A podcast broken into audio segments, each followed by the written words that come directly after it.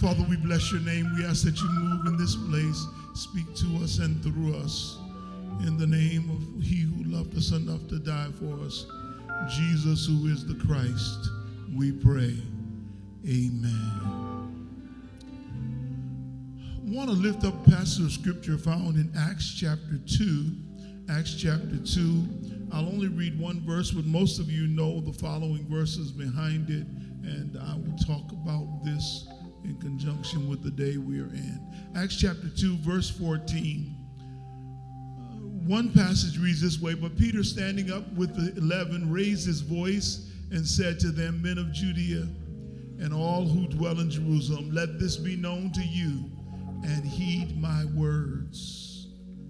The Common English Bible puts it this way Peter stood up with the other 11 apostles. He raised his voice and declared, Judeans and everyone living in Jerusalem, know this. Listen carefully to my words. Look at somebody. Here's what I want to talk about for the next few moments. Let me tell you something. Look at somebody, tell me, let me tell you something. You may be seated in the presence of the Lord. Let me let me tell you something. I got a little something something to say. Let me let me tell you something. Yeah, yeah. this this weekend is a special weekend because this weekend coincides, as it will most many times, the Juneteenth with Father's Day. And I'm so delighted to honor every father and every mother who has had to act as father and mother. And I'm also delighted to honor those father figures who, while may not be biologically connected, have blessed and spoken into the lives of others. This also is important because it's Juneteenth. In the beginning, now we are in the nascent stages of it as being a national holiday and not simply regional celebrations. This is Juneteenth. Literally, on this day, this is Juneteenth. It's the oldest national celebration which commemorates the ending of slavery in the U.S., particularly for a particular group of people. It was there in Galveston, Texas in 1865 that the observance really starts there. As the word of the emancipation on that day was being spread to folk who had been living in slavery while yet being free. They were free by law, they were free by proclamation, but yet they were living in slavery. They were free, but yet slaves. And so now we celebrate this. We, we remind ourselves of this and we sensitize ourselves to the reality that everybody doesn't want this to be Freedom Day. That there are those in the world who would not want freedom to be so free. Matter of fact, when General Gordon Granger read for them General Order number three, it read like this there in Galveston To the people of Texas are informed that in accordance with a proclamation from the executive of the United States, all slaves are free. This involves an absolute equality of rights and rights of property between former masters and slaves, and the connection heretofore existing between them becomes that between uh, employer and a hired laborer. There it is, pressed out. Notice it is said by proclamation. And it is important that we catch that because there are some things that ought to speak to our minds as we think about this. Historian Mitch Kachun uh, considers that this celebration is important. It celebrates the end of slavery, but it should have three goals to celebrate, to educate, and to agitate. When I wrote that, I got a note back from my son who said to me, Did you mean advocate? I said, No, agitate. It seems strange to have celebrated and educated alongside of agitate, but somehow someone has to say, wait a minute. We won't have freedom unless somebody gets involved somebody gets to moving. And I thought I would look at this in juxtaposition to what happens on the day of Pentecost. I, I think Valerie Bridgeman said it very well when she says of the fact that on the day of Pentecost, as the Holy Spirit swept through, that the people who were in the upper room were pushed out of the upper room by the sweeping of the Holy Spirit. I need to get it again. They were pushed by the sweeping of the Holy Spirit. That thing jumped on me because I thought to myself, it had to be the Holy Spirit somewhere involved between Abraham Lincoln's proclamation and General Granger arriving in Texas for having the Holy Spirit push the word all the way across, all the way down south, and all the way in to Texas because somehow God has to get involved in pushing proclamations that are going to bring emancipation because if the Holy Spirit doesn't push it, there'll be enough people pushing against it to keep it from happening.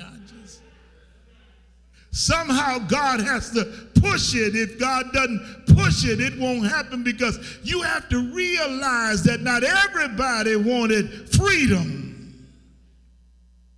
The economic gain by having slaves was too great. The incentive of ownership above humanity was too great for everyone to forego the financial means that was accompanying their lifestyle. Not everybody wanted it. But I do believe there's a push of the Holy Spirit in abolitionists, a push of the Holy Spirit among Quakers, a push of the Holy Spirit in the Union Army, a push of the Spirit in the proclamation itself. And it's interesting to me that that push, even today, yet gets met with resistance. And there is yet an intersection between the push of that day and its need for proclamation and where we sit to this day now. Because for every push of the Spirit, there is a resistance and a push in the opposite direction. For every Christ, there is an antichrist. So for every thesis, there's an antithesis. There's always something that is pushing antithetically against that which you desire. So today I want to talk for just a few moments. I, I promise not to be too long, but I let me tell you something. Let, let, me, let me tell you something. I, I, I want to tell you four things to do as we celebrate this Juneteenth and this Father's Day side by side. I want, I want to give you four things that I think are essential today. Peter helps him with this one. Because when they look at them and they see their new state of existence as they are now speaking in languages that they can understand, and all of these unlearned persons are speaking languages as though they've gone to college or have been in the cultural setting long enough to learn the dialect and the idioms of those who are speaking. And now they are speaking in these languages and they are turning the world upside down. And Peter, people look at them and say, Something's wrong. These must be drunk. They're out of control. They're out of order. Something is wrong. And Peter says, I need to give you some perspective. And I need to connect for you the past with the present so you can see a future. Because if I leave off the past, you won't have any foundation for understanding what God is currently doing. And so Peter connects the past with the present by bringing up the prophetic word of Joel. And what he says is, when you see this, you're seeing the hand of God. First thing I want to tell you, number one, that we need to, I want to tell you is to remember. Is to remember. You, you, you, you need to remember, and, and, and you know, I know there are a lot of people right now who don't want us to remember There are a lot of people who want us to forget as though slavery never happened. People who also want people to forget as though the Holocaust didn't happen. People want to act as though humanity has not been as cruel as it has been. Why remember this society is doing so well? We're doing better than we've ever done. But, but we must remember, because unfortunately, all too often, history gets rewritten and it gets sanitized by the pen that wish is to escape its deplorableness. It sanitizes the inhumane treatment of Africans. It sanitizes all of the cruelty and punishment that went along with slavery in the Americas. It sanitizes the Middle Passage and the number of deaths and the horrid conditions of those who were brought over here as chattel slaves. It sanitizes the dehumanization of women and the way in which our ladies were degraded and used by those who would to destroy both their bodies bodies and their minds. It sanitizes the truth. And while we sanitize our negative part of history, the America wishes to stand up as the moral bulwark of intervening in other countries with human rights. Well, you can't deal with other folks' human rights if we don't deal with the rights of those within our own nation, at least with a righteousness that goes along with rights we have to realize that there's a story that must be remembered. We have to recognize that it is better to tell that story truthfully. It is better to be honest about that story because it must be told. And when Peter stands up before those persons there, he says, In case you don't see what's happening here, what God is doing now is what God proclaimed that God would do. God is pouring out his free spirit among all flesh. And whatever patriarchy you thought was going to remain is getting crushed right now because the spirit is on men and on women, and God is speaking through both. And if you don't like it, brother, just keep listening because the sister got a tongue and she ready to be heard. She got something to say.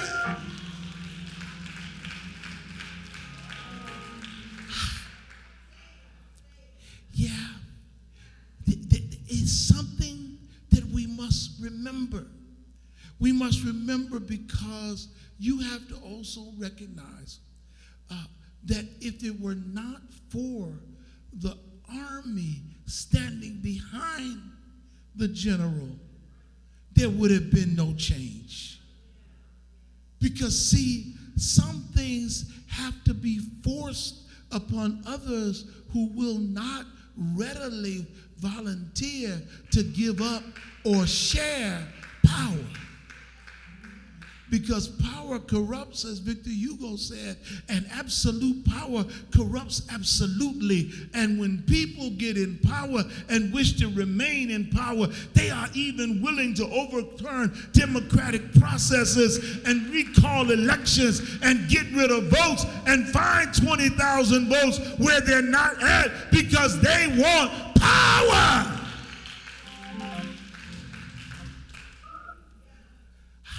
But not only do you need to remember, but we have to retell. See, remembering can be done individually. You can reflect on it. You can reflect on it. You know, one of the things I've come to discover is that people who have had traumatic events in their life like to bury them and rarely share them so that it's hard getting people who actually know certain stories to tell them because they've been traumatized by the event itself. And yes, the body does keep score. And trauma can be passed down even in your DNA. And when the, when the trauma of, of this horrific slavery is passed down, and if people keep holding on to it, many of us didn't really even hear that there'll be a slavery until Alex Haley decided to retell it in Roots. How could that be? How could it be that all of the books in all of the schools skip through the Civil War and tell a sanitized version of it as a war of state against state about states' rights instead of the truth about property rights and subjugation? How could it be? And why is it that we must retell it? Watch this, I'm going somewhere. Because what happens is if you don't tell it, somebody else will tell it their way. Okay, how does this make sense today? Watch this. Right after the Civil War is over, the Daughters of the Confederacy, United Daughters of the Confederacy, is formed in 1894 to protect and venerate Confederate memory. And following the Civil War, they get together so they can venerate the memory of those who fought in the Civil War on the side of the Confederacy. And in so doing, they reshaped the story of slavery, they reshaped the story of the Civil War, and they took out of any book anything that made the South look bad, so much so they put it into the minds of people. Before long, they had over 400 monuments built that lauded slavery and put together Civil War generals proudly standing, retelling and reshaping the story. Now, somebody might not think that's a big deal, but when you think about it, by the time they were finished, there were far more than 700 monuments put up. What happens when those monuments are there? They tell a story. In the absence of it in the book, it tells a story and it's not the truth, it's a lie. Do I think every monument needs to be moved? No. What needs to be put on the monument is the real story and the story of how the lie got told to cover the great American sin and tragedy. We have to retell the story.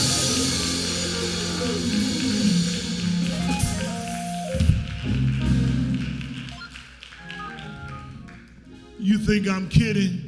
As late as 2011, they were still putting up new monuments. But, but, but, when Peter's telling this story about what's going on on Pentecost, he is, he has to do something that ain't cool for everybody because he's got to relive his own trauma. In telling that story, he also has to tell the story about the death of Jesus. He can't tell the story about the proclamation. He can't just tell Granger's story. He, he, he can't just have Gordon reading General Order number three. At some point, he's got to tell another story. And when he tells that story, it's the story of Jesus being beaten when he tells that story, it's the story of Jesus being nailed to a cross. When he tells that story, that story is full of blood and gore and tragedy. That story is horrific, but he has to do it because, number three, at some point, you have to relive something. Preach, Watts, I'm trying to. Listen. It's not easy to retell some stories. It's not easy when you got to relive some things in your life. But sometimes you got to retell and you got to relive. Uh, let, me, let me see if I can give you an example. Okay, we've had so many mass shootings in this country.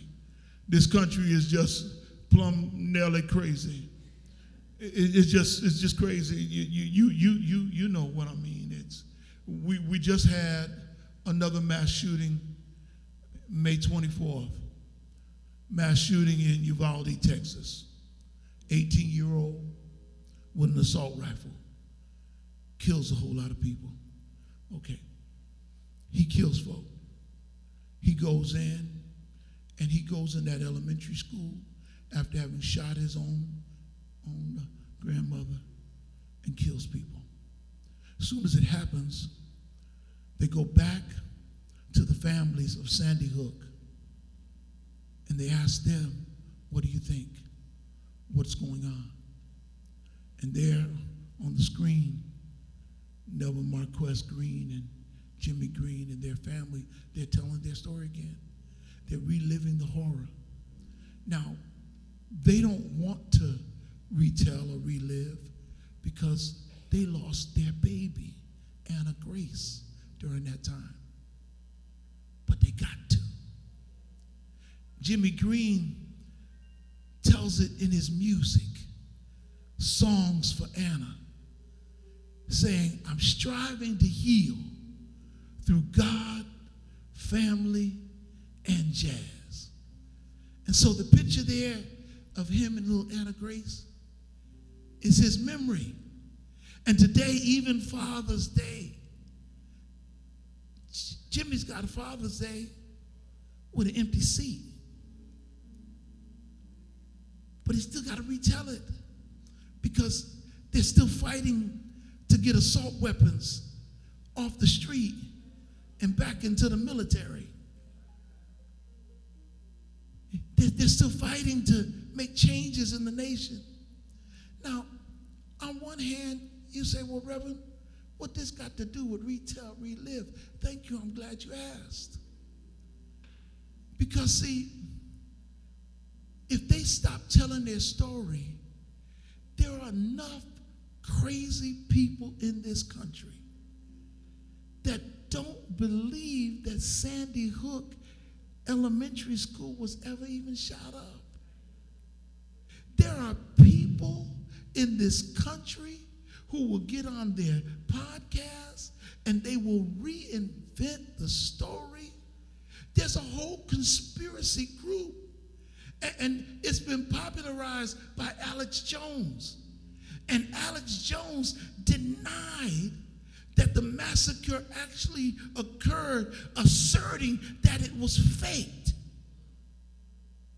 Now, why do I say you got to retell and relive? Because, see, if they stop talking about it, there's enough people that want to deny their pain. Now, that's a modern day example happening right now in this month. What do you think to happen for stuff that happened over a hundred years ago? There are enough people that keep wanting to forget trauma and bury the truth, but you shall know the truth, and the truth shall set you free. Let me tell you something.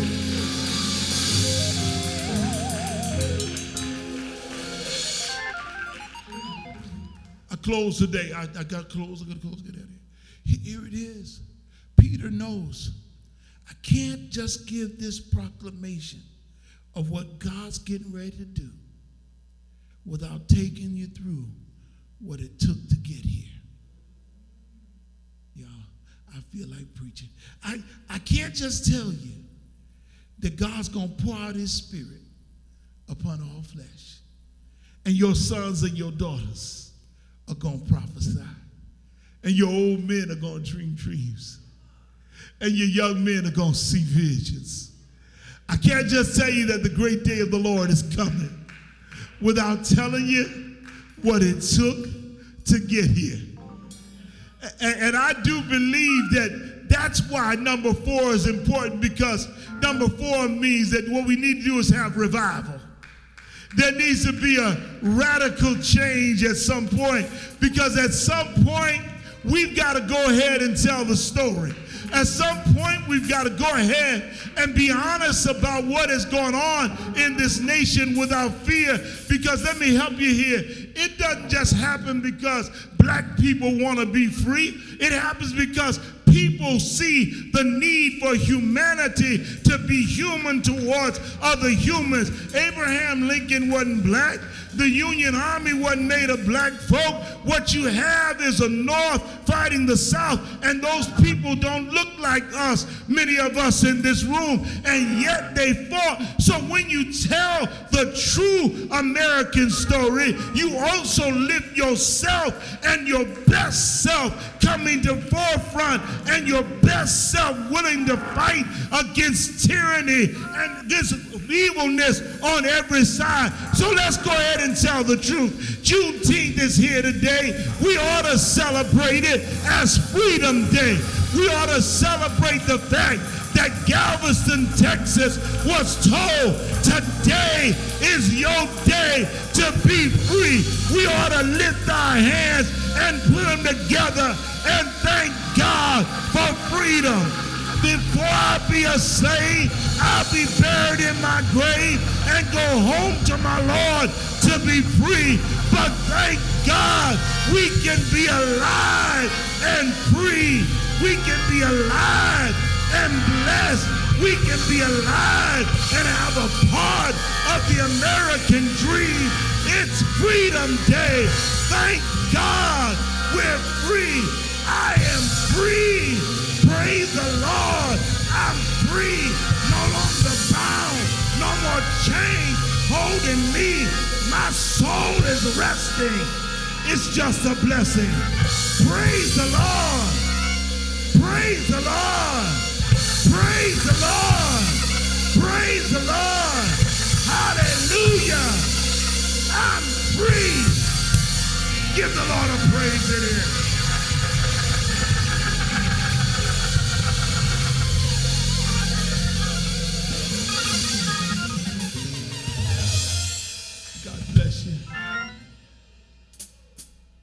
Thank you, God, for Freedom Day, for what our ancestors went through, for what our forebears endured, that we might be free. Thank you for the lashes they took, that we might be free. Thank you for the pain they bore in their bodies, broken, beaten, and bruised. But their spirits yet trusted in a God they couldn't see, but they know they could feel. Thank you, God, for emancipating them for freeing them, you freed us. And thank you that we'll never take freedom for granted. We'll never take these few rights we have for granted. We'll fight for freedom. Praise the Lord. Have your way,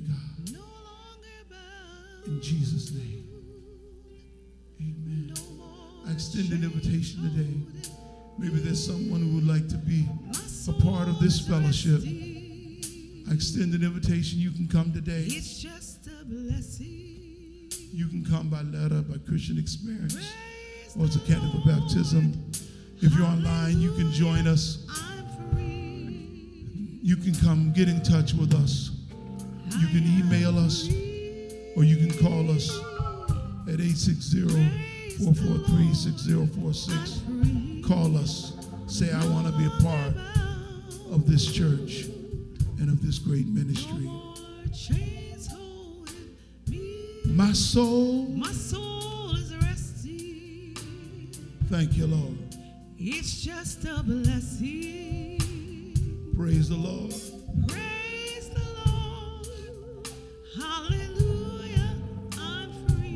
Come on, I am free. free. Praise. Praise the Lord, I'm free. No longer bound. No longer bound. No more chains. No more chains holding me. My soul. My soul is resting. It's just a blessing. It's just a blessing.